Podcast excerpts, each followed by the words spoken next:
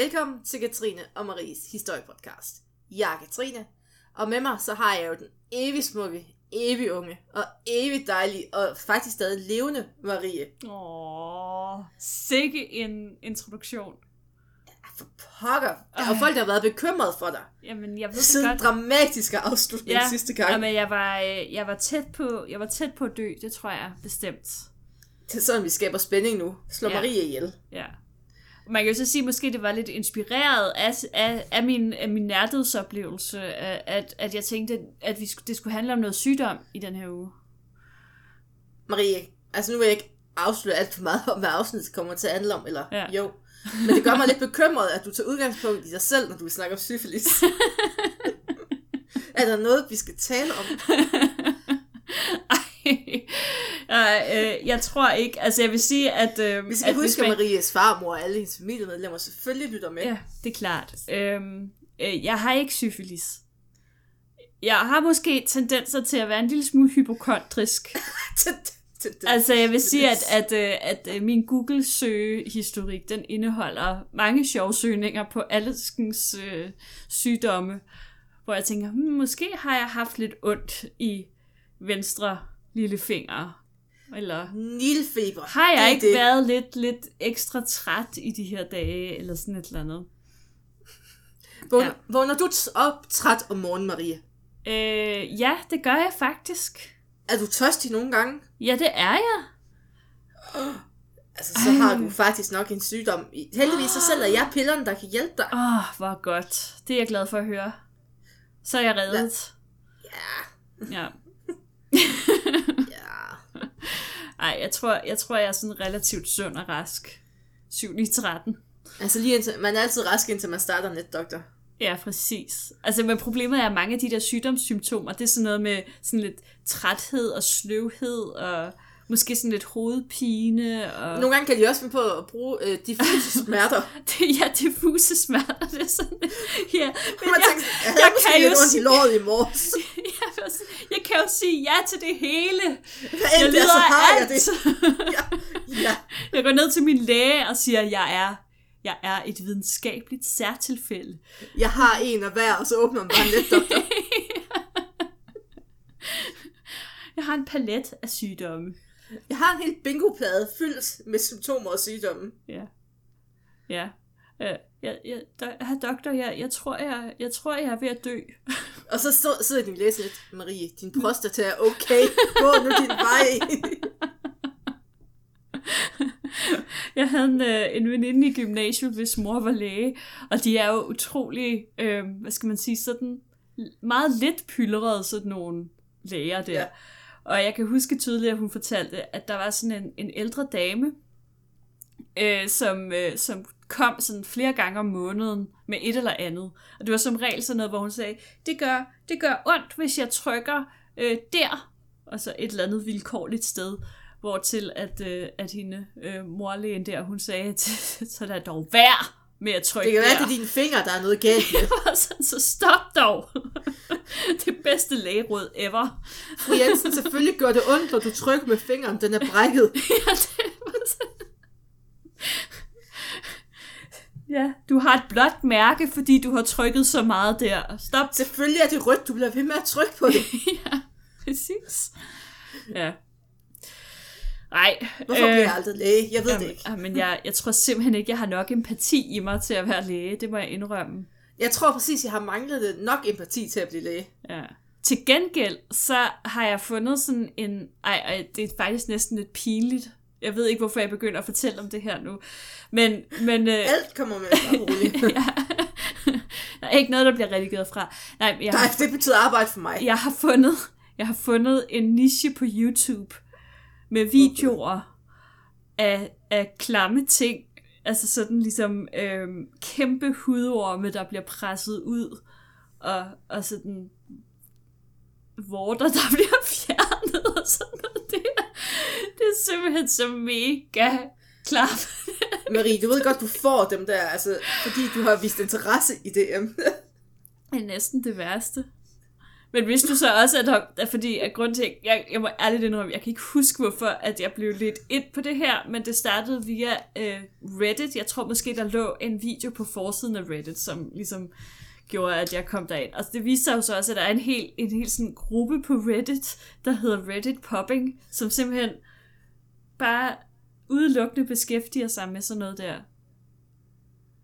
Der findes, der findes, øh, ja, mennesker til... Jeg mangler til ord, at, Maria. Jeg, Jeg, jeg mangler godt. ord. Altså, jeg ved ikke, hvad der sker med mig. Jeg plejer ikke at være så klam.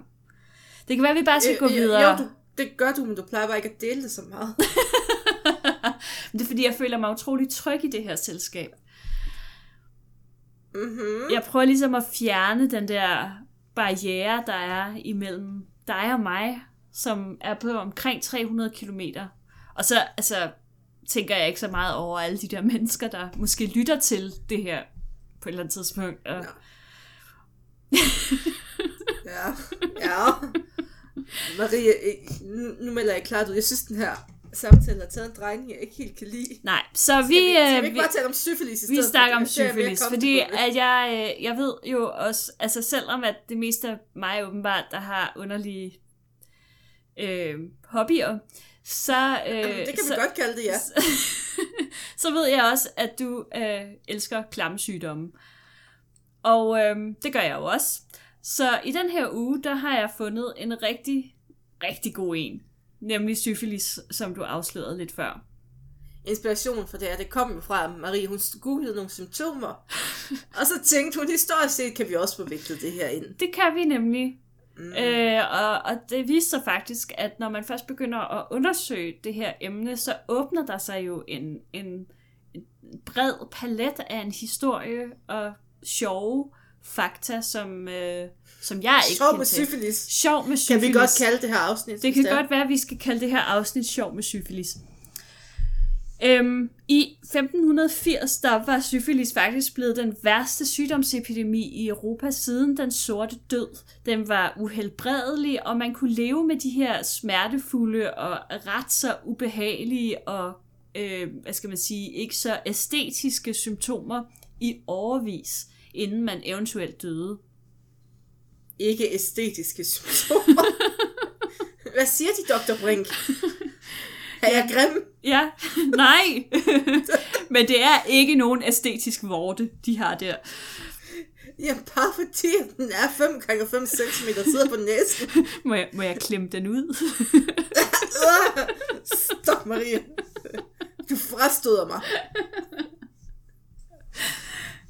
Oh. På det her tidspunkt i 1600- og 1700-tallet, der var syfilis altså, så almindeligt, det nærmest blevet altså, en del af hverdagen. Mm. Det der med at skjule symptomerne. Man tabte jo håret og alt sådan noget. Mm. Man fik en lidt sjov kulør med nogle sår og nogle ar efter sår. Mm.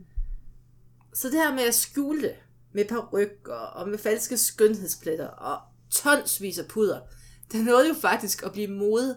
Altså nu tænker jeg lige tilbage på, altså når man tænker på de her barokmennesker, og man Ja. bare tænker på højt hår, puder og skønhedsplet. Lige præcis. Ja, jeg Syfilis, husker faktisk... Eller syfilis mode.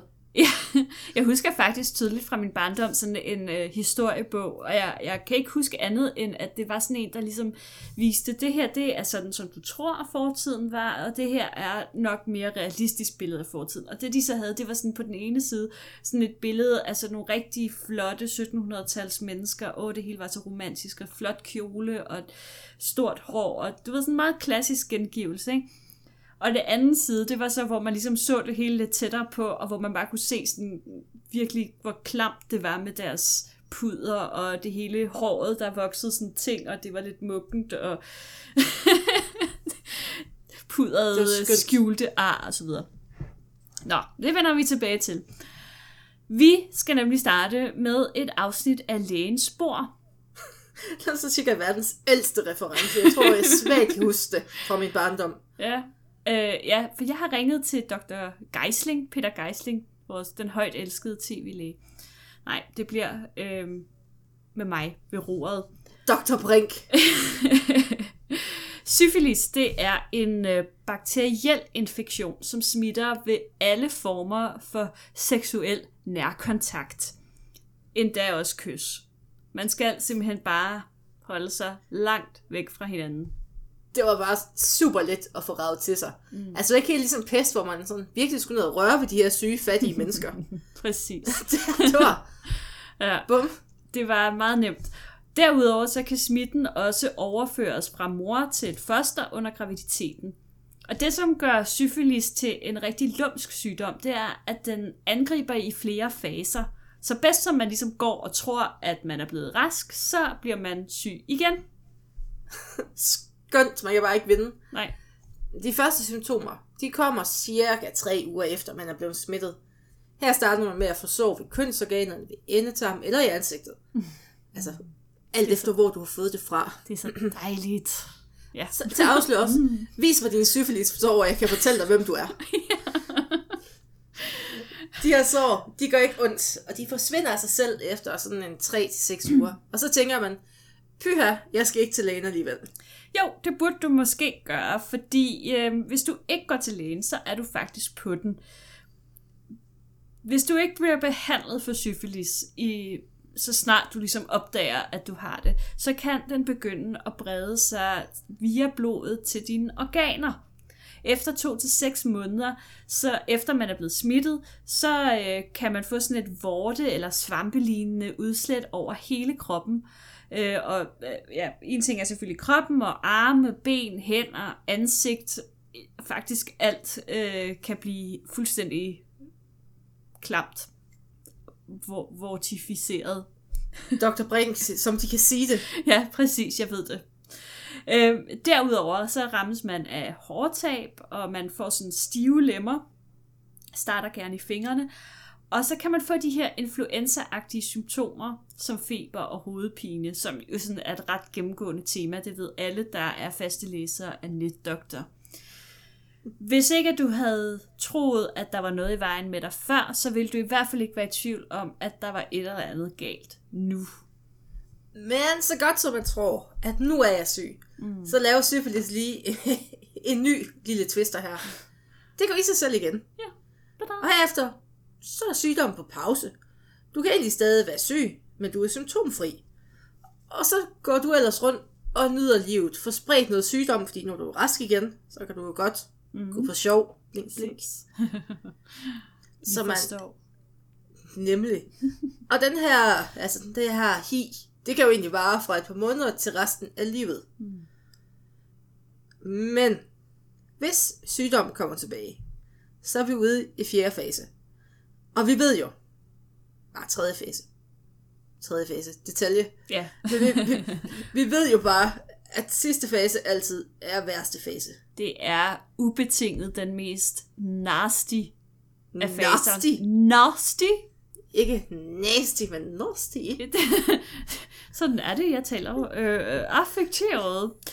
øhm, det er den mest nasty. Øh, og det er altså også den her fase, hvor syfilis kan gå hen og blive livstruende, hvis ikke direkte dødelig. Den tredje fase, den kan sætte ind flere årtier efter, at man er blevet smittet. Og her kan der så opstå for, øh, betændelse i centralnervesystemet og hjernen, hjernen, hvilket kan medføre lammelser, blindhed, sindssygdom og i sidste ende, for de flestes vedkommende, døden. Og sidder du derude nu og tænker, pis, der er nogle af de her ting, jeg kan genkende. Det kan jo være, der sidder en syfilisramt derude. Det kan sagtens være. Så kan du og nogenlunde lettet op, fordi i dag kan man de fleste steder godt behandle syfilis med antibiotika. Mm. Men det kunne man selvfølgelig ikke i gamle dage.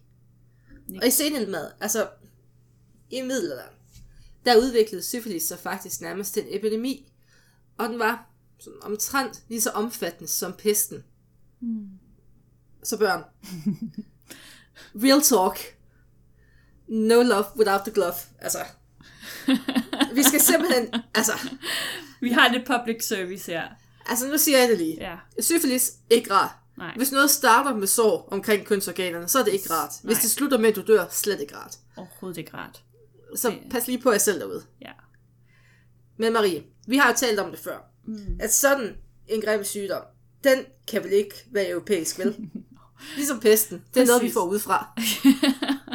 det er klart, selvfølgelig kan den ikke være det, og man har lagt hjernerne i blød i forhold til, hvor kom den her grusomme sygdom fra.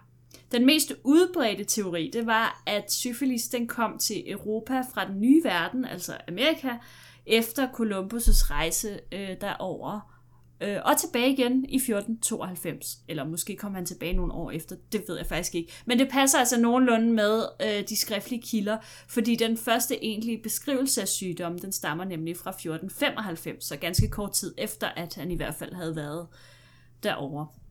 Og her havde vi gode europæere jo egentlig bare gået og troet, det var os, der smittede de andre med sygdommen. Præcis. Øv, unfair hold. Præcis. det var den ultimative hævn. Ja, vi gav dem, hvad var det, vi gav dem? Var det ikke kopper, vi gav dem? Jo, og mæslinger, tror jeg. Ja, mes, ja mæslinger, vi fik syfilis. Fedt. Simpelthen. Der er så andre nye teorier, der peger på, at sygdommen måske allerede var i stedet, altså til stede i Europa, før Columbus rejste til Amerika. Det bygger man blandt andet på, at man har fundet skeletter i Kroatien, som egentlig viser tegn på syfilisinfektion. Hmm. Og de her skeletter, de er dateret til tidligere i middelalderen. Så diskussionen går egentlig på, om man har givet de her skeletter en, altså en forkert diagnose, eller hvad det nu lige er. Mm. Men Marie, Ja. der er også noget, der måske peger på noget endnu tidligere. Tilbage til orkernes storhedstid. Romeriet. Okay. Ja, altså det er vist ikke en helt så udbredt teori, men der er nogen, som har foreslået, at der måske faktisk var flere kejser, øh, romerske kejser, der led af syfilis. Det er jo også igen sådan noget, som er nemt at rave til sig, måske især fordi de også overtog ja. andres koner og sådan noget. Men ja, og så var der andres andres koner. og andres andres koner, og vi har alle sammen set Rome. Vi ved, hvordan de knaller til højre og venstre, de der gamle romere. Jamen, men- altså, nogle af de fester, altså, Ja, hvis vi skulle læse højt fra nogle af de beretninger, så, oh, altså, så ja. vil ikke engang vores 18-mærkning være nok. Fifty Øhm. Shades, go home. præcis. De øh, vidste, hvordan man holdt en ordentlig fest. Men Med hest. med hest. Øh, kejser Caligula, ham har man ligesom fremhævet som en af de her romerske kejsere, der kunne øh, være, øh, have syfilis. Han bliver ligesom øh, beskrevet i, i de skriftlige kilder øh, som ja, øh, vanvittig, sindssyg, utilregnelig, og så dør han, Han også i en meget tidlig, ja, han var ret skør, og så dør han også i en tidlig alder. Øhm, problemet er selvfølgelig med det her, at man ligesom diagnostiserer på baggrund af nogle beskrivelser i de tidlige kilder, altså i øh, ja, historiske kilder.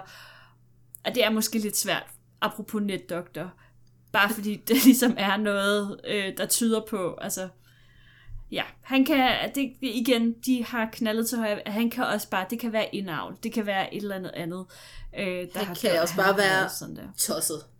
Ja, præcis. Uforklarligt tosset. Han er ikke den eneste, øh, som øh, den eneste, hvad skal man sige, jeg skulle til at sige kongelige, jeg ved ikke, om man kan kalde dem kongelige, som har fået prædikatet at være syfilis ramt, øh, i hvert fald, som en forklaringsmodel Det er jo på, også hvorfor noget, de der er sket senere. Hvis man sådan skulle Ja, ja, dem lidt til. Ja, ja. Så har man i midlerne og tænkt, ham der er kejseren, ikke? Ja.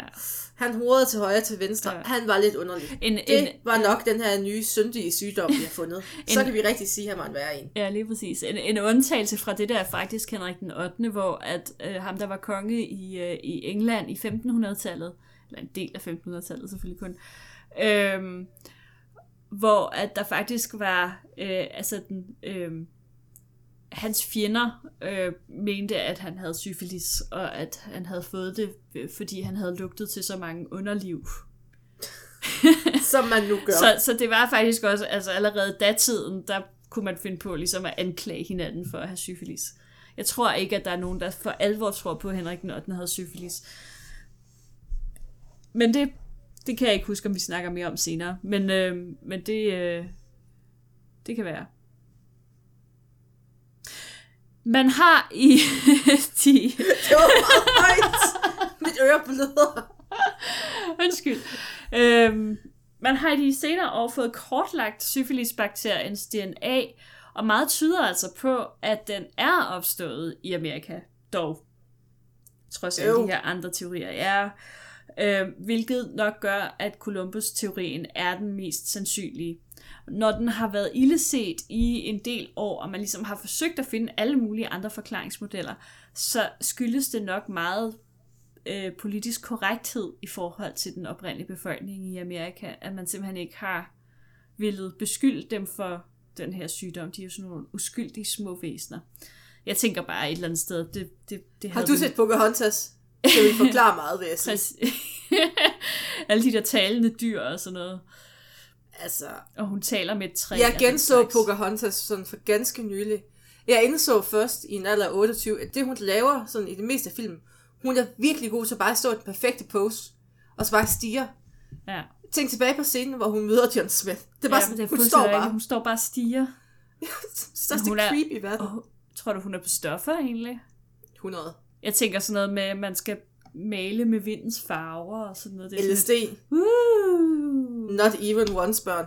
altså, ja. Ja, på pokker. I senmiddelalderen, der vidste man jo heller ikke, hvor sygdommen kom fra. Så derfor, hvem skal man så skyde skylden på? Hmm. Så tager man dem, der er tættest på, altså fjenden, og det var uanset, hvem det var. I England, der kom det til at hedde den franske syge. I Frankrig, der kom det til at hedde den napolitanske syge. Og i Italien kom den til at hedde den spanske syge. Fedt, så kan man ligesom skyde skylden på de Præcis, andre. Præcis, det er så dejligt. Blandt de muslimske osmander i det nuværende Tyrkiet, der hed sygdommen selvfølgelig den kristne syge. Mm-hmm. Og så kan man jo spørge sig selv, hvad vil vi kalde den i dag? Oh, så det tror jeg, det må vi, det, det skal vi i hvert fald ikke spørge DF's medlemmer om. Jeg vil kalde det den russiske syge. Den russiske syge. Ja.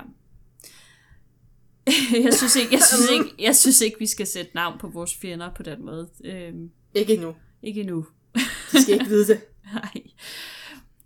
Nå, men sygdommen var altså kommet til Europa der omkring 1495, men det var faktisk først i 1530'erne, at syfilis fik sit navn, hvor den italienske digter og læge, det lyder som nogle ret trælse konsultationer, man ville have hos ham, øh, han skrev et øh, digt om hyrden Syphilus, der forbandede guderne og havde fået sygdommen som straf.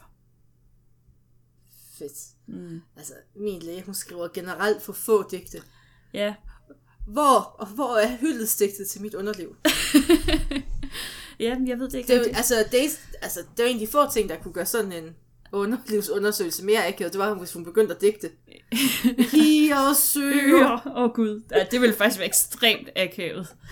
Jeg har engang været til en gynækologisk undersøgelse, hvor han skruede op for radioen og nynnede med. Nej. Til de tre. Ej, men der, det, det var så fucking akavet. Det er, altså, det er generelt bare den mest akavede oplevelse Han nynnede, Marie. Ja, han ja. nynnede. Ja. Til Jamen, Top Gun. Det, han var en ældre mand. Det er ikke godt.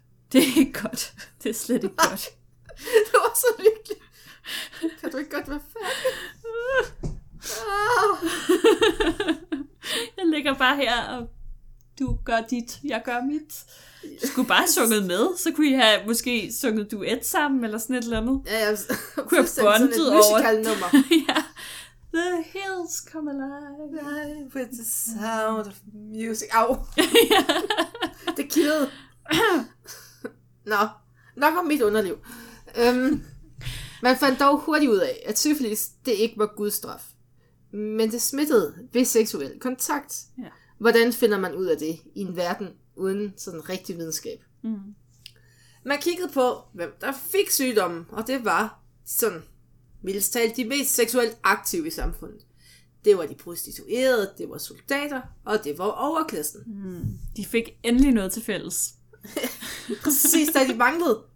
Præcis. Kunne de lige bonde lidt om det. Ja. Især hos overklassen, der blev syfilis let af en statussygdom. Det var jo en eksotisk sygdom, og altså overhovedet ikke mainstream endnu på det her tidlige tidspunkt. Og blev man smittet med syfilis, jamen så viste det jo, at man var en erfaren mand med, med, ja, blablabla, med, med masser af erobringer bag sig. Den første fuckboy sygdom. Præcis. Præcis. Og herved, så kommer det kulturhistoriske også ind over, fordi nu er der nogle funky trendsetter, og det er bare sådan noget, der påvirker, hvordan kulturen former sig. Mm. I løbet af 1500-tallet, der blev den her, altså den såkaldte skamkapsel, og det er altså næsten, hvad det lyder som om, uhyre populær. Ja. Det var en pose eller sådan en flap, der blev monteret på hagerbuksen.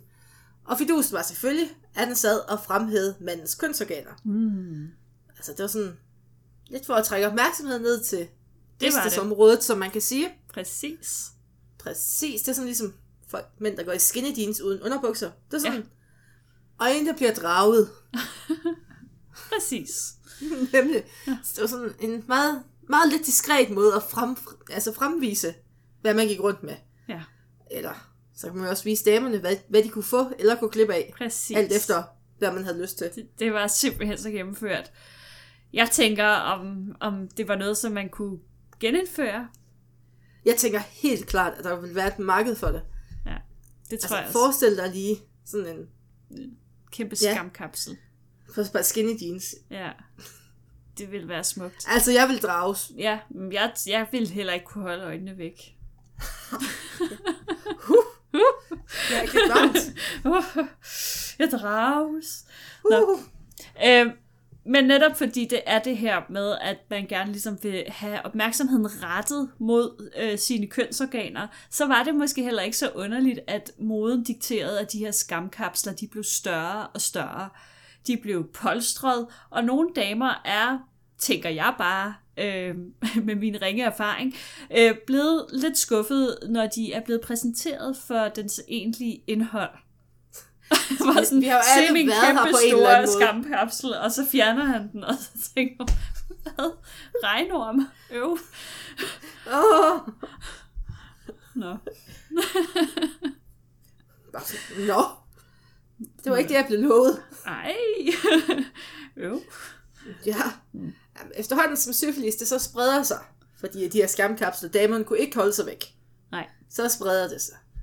Og det bliver mere og mere, hvad skal man sige, mainstream at have syfilis. Mm. Og så var det bare ikke så hip længere, fordi man begyndte jo også, altså, man begyndte at se, at det måske ikke var den mest tiltalende sygdom. Mm. Og så begyndte man ligesom at få travlt med at skjule de her symptomer. Ja. Og eftersom nogle af syfilisens første symptomer, det er sår på kønsorganerne, så er det blevet foreslået, at der er en sammenhæng mellem de her skamkapslers vokseværk, og det faktum, at flere og flere overklassemænd måtte forbinde deres peniser. Det kunne du ikke sige uden sådan, uh, Fnis. jeg forestiller mig bare sådan, sådan en forbinding rundt om, sådan helt sørgeligt. ja. Åh, Og så, og så med Stakkels. ben. stakkels lille penis. Nå, tikke, tikke. Men det var ikke... Hold nu op, Marie. Hvorfor skal du gøre alt vulgært? Hver gang. Undskyld. Jeg Det var ikke bare... U- være voksen og moden. det er godt.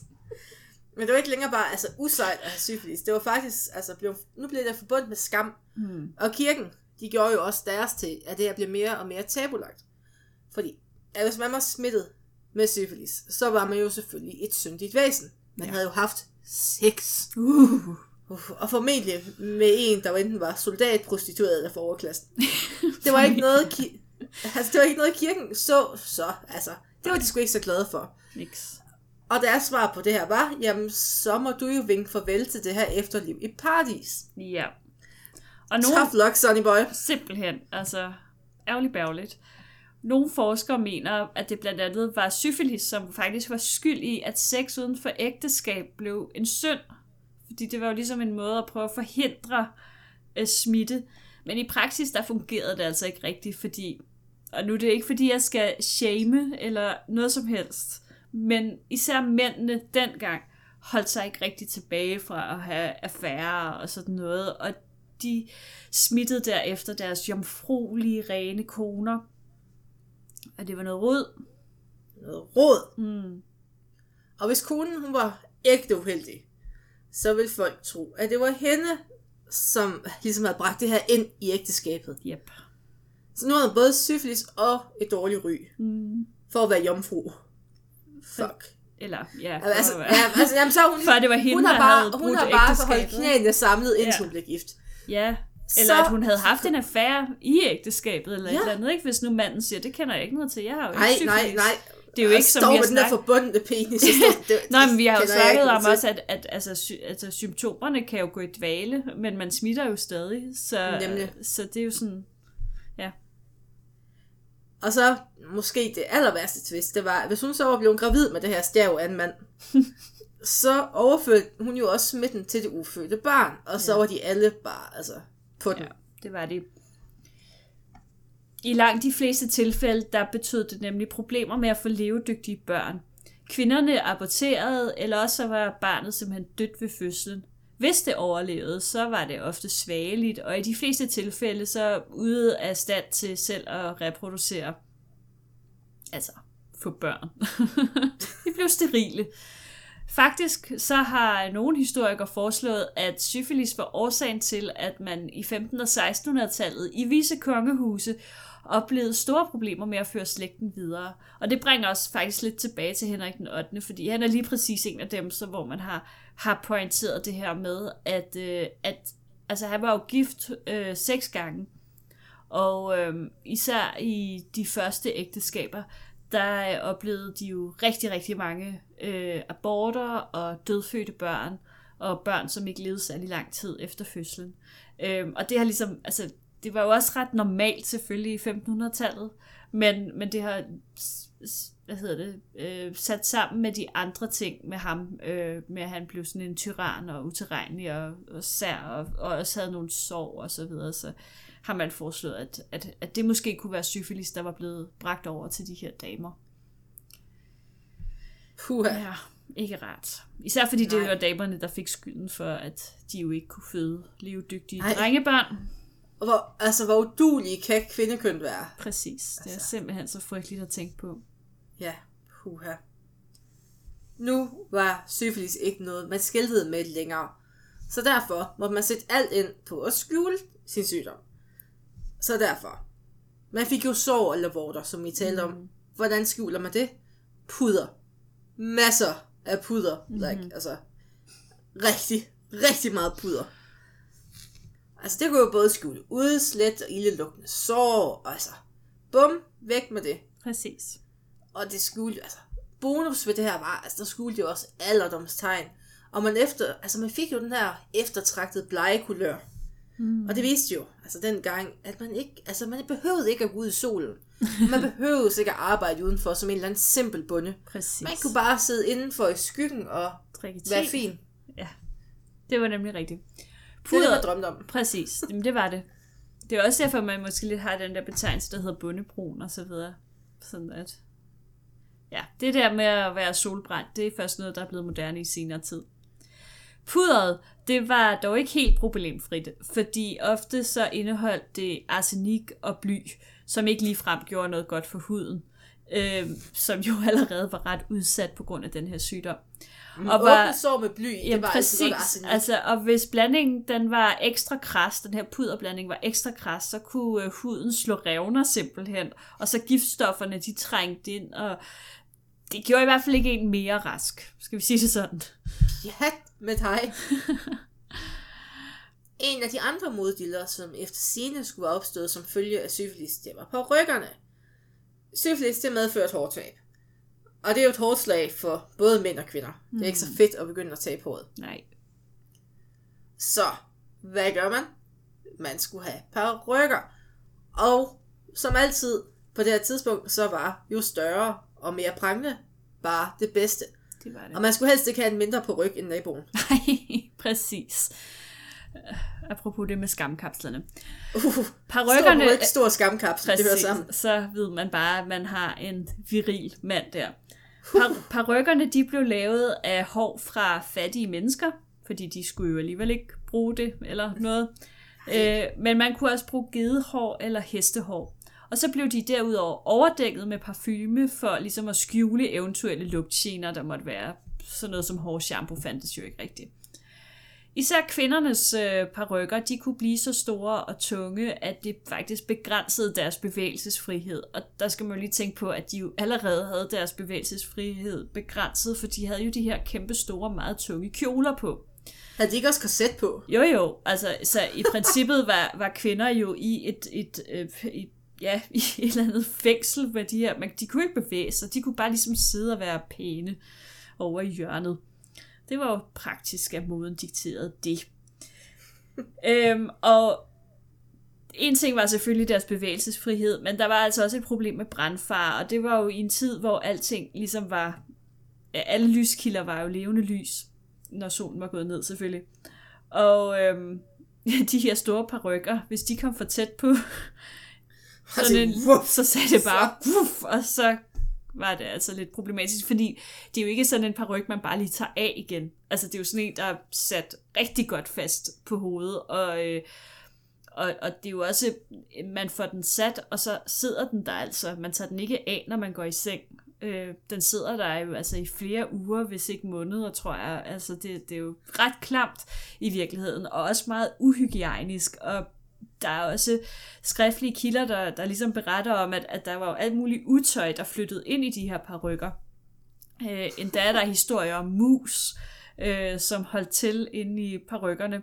Og de levede sådan af det her hvedemel og fedtstof, som man ligesom brugte til at holde håret sammen med. Og man har jo også brugt hvedemelet sikkert til at... Det var jo så moderne med de der grå pudrede parrykker der i, i sådan 1700-tallet, og, og der har man jo også brugt sådan hvedemel til at, sådan at gøre det ekstra gråt. Det var dejligt. Mm. Mm. Frægt. Det var det nemlig. Hvis man rystede hovedet lidt, så kunne man faktisk bage en kage. Præcis. Mm, en rigtig lækker kage.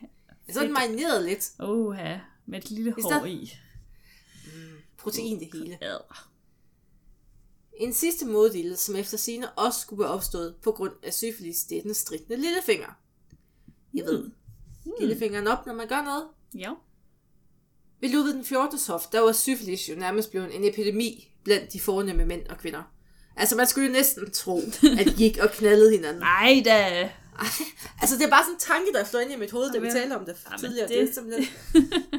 altså, man skulle næsten tro. Who knows? Ja, hvordan er det dog sket? Jamen, jeg ved det ikke. Et af symptomerne, det er stive led. Og det er altså det rammer jo sådan, det sted, hvor ledene de er sådan mest udsatte, det er hænderne. Det er ligesom også der gik som igen først. Ja. Så derfor blev det et ret almindeligt syn på slottet at se hoftet drikke te og kakao med en stridte lillefinger. Mm. Gæsterne de har så set de her meget fine folk drikke med stridte lillefinger, og så har de tænkt, when in Rome, og så har de taget det med videre derfra. Fordi ja. så er de jo fine, så ja. vi også gør det. Så gør vi ligesom dem nede i Frankrig. Ja. Vil man ikke komme tilbage på en ferie, hvor ens forældre lige pludselig er begyndt at gøre noget, som de lokale gjorde?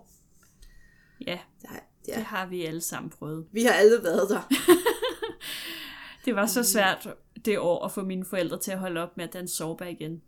Seriøst, alle de grisefester, I var til hjemme i Glosum efter den tur til Spanien. Det var ikke til. Det var ikke Paella til. morgen, middag og aften. Simpelthen, det var ikke til. Oh, det, var, det var en hård tid. ja. Men hvad gjorde man egentlig? Så ja. hvis man var træt af at skulle være syg af syfilis, ja. og man gerne altså, ville mm. af med det. Ja, det ville man jo nok gerne. Øhm, men indtil at man opfandt penicillinen, så var syfilis altså uhelbredeligt. Øhm, det afholdt jo selvfølgelig ikke lægestanden fra at forsøge at helbrede folk. Det har vi jo hørt om før i forbindelse med vores pest- og kolera-afsnit. De gør deres bedste. De gjorde deres bedste, ofte med det resultat, at folk blev endnu mere syge, eller endda døde ja, af det. Men altså, mm, what's to lose? Det er tanken, der tæller. Det er tanken, der tæller. Altså, en af de mest centrale ting i kampen mod syfilis, ja. det var vores gode gamle ven kviksøl. Kviksøl er løsning på alt. Altså, hvis det ikke kan løse, det er ikke værd at snakke om. Simpelthen. Et skud kviksøl og en ile, bum, så kan du igen. det har været længe, altså det har længe været go-to medicin i middelalderen. Og det var jo især altså, hudlidelser, man er, derfor er man ud af kviksøl, det var bare altså, ja. super godt til at dræbe bakterier. Mm. Det er som om, at det nærmest var giftigt.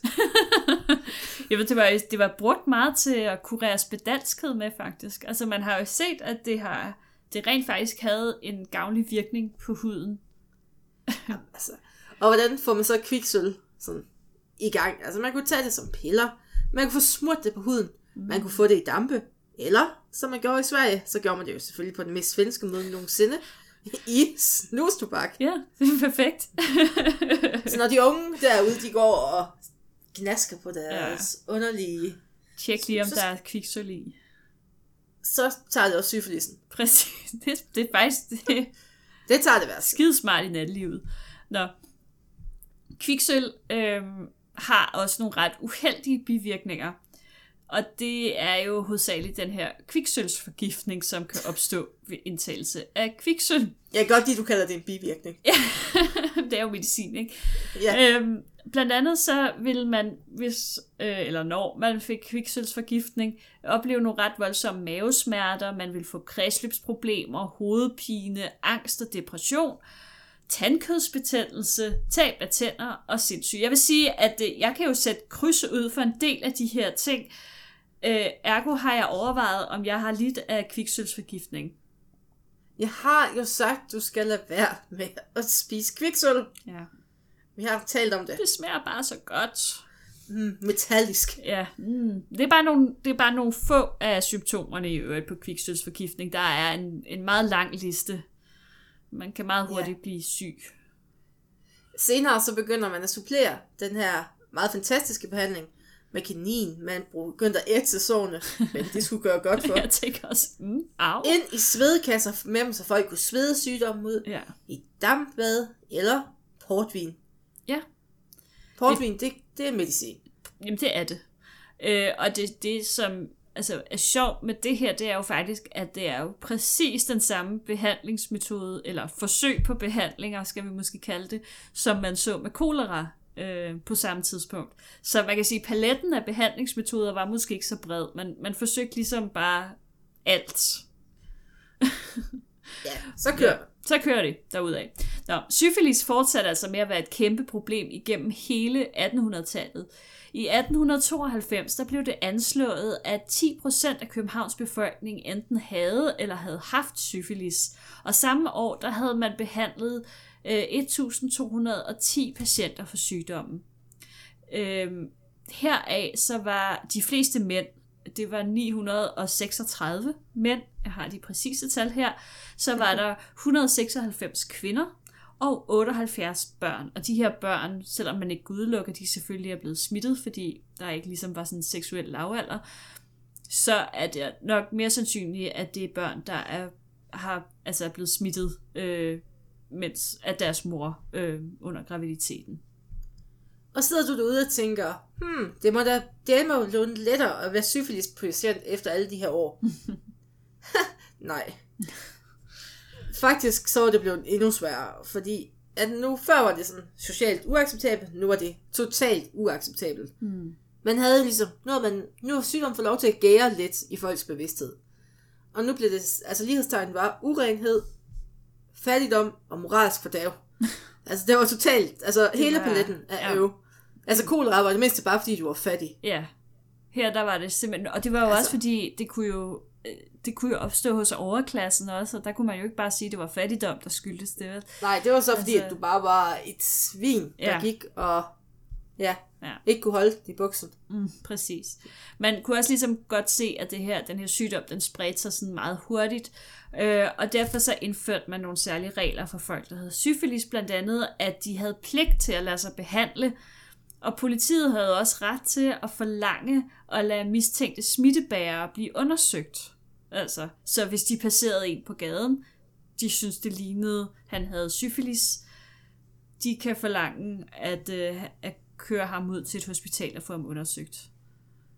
Det synes jeg alligevel er et vist Den ultimative visitationszone. I, helt ærligt, ja. Hallo.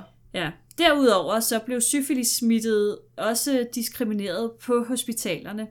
I starten der nægtede kommunehospitalet i København for eksempel at tage imod de syge, fordi syfilis øh, sammen med blandt andet en sygdom som FNAT blev set som en meget underlødig sygdom, og øh, de de syge, både syfilisramte og, og fnatramte, de blev altså placeret et andet sted. Altså det var ikke fordi, at, at de ikke blev indlagt, men de blev ligesom på et andet sted ude i byen. Men efterhånden som antallet af smittede steg, så blev der pladsmangel på de institutioner, som ellers havde taget imod dem, og kommunehospitalet de blev altså tvunget til at behandle de syfilisramte. Sådan. Mm. Altså, det var jo så i øvrigt sådan, at hvis symptomerne de vendte tilbage, og det gjorde de jo gerne. Altså, man kunne jo ikke kurere syfilis. Nej. Så det var jo bare spørgsmål Bare om, hvornår kom det tilbage. Mm. Så var det jo patientens egen skyld, når det kom tilbage. Fordi at han eller hun ikke havde gjort, hvad doktoren havde sagt, eller de ikke havde overholdt de her forholdsregler. Mm. Det var bare totalt, det er din skyld, det her. Jeg havde levet den Dumme, her sy- umoralske livsstil. dumme syge menneske. Præcis. Det er din egen skyld. Det gider vi ikke have noget med at gøre længere. Nej, Så, stop. ja. så fra at have været en eksotisk hipstersygdom og et statussymbol, så endte syfilis med at være en diskrimineret og tabubelagt sygdom, som handlede mere om patientens umoralske levevis end fysiske helbred. Fornemt. Mm-hmm. I Danmark, der falder forekomsten af syfilis så markant i 80'erne, 1980'erne. Mm. Det er sådan, det gået ned, altså folk bliver begyndt at passe mere på sig selv. Ja. Og det bliver faktisk betragtet som udryddet i 1990'erne.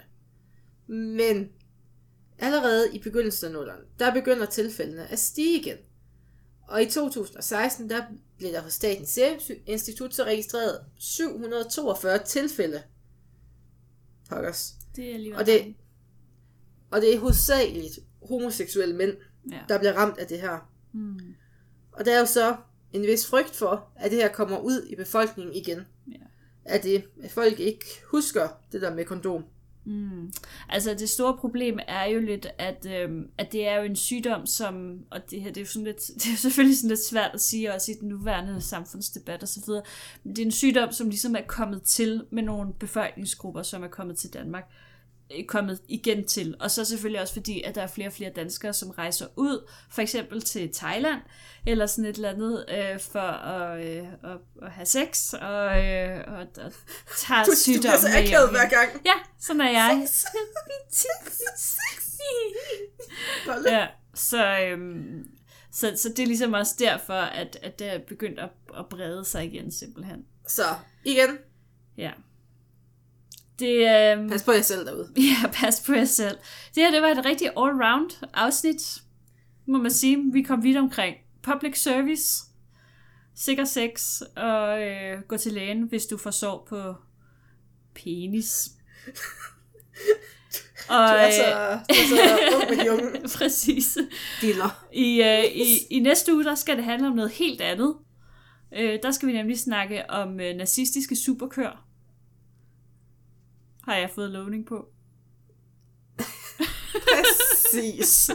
Apropos syfilis. Apropos syfilis. And now to something completely different. Vi tænkte på det samme. Så øh, tak fordi I lyttede med i den her uge, og øh, vi ses. Eller lyttes ved, gør vi vel.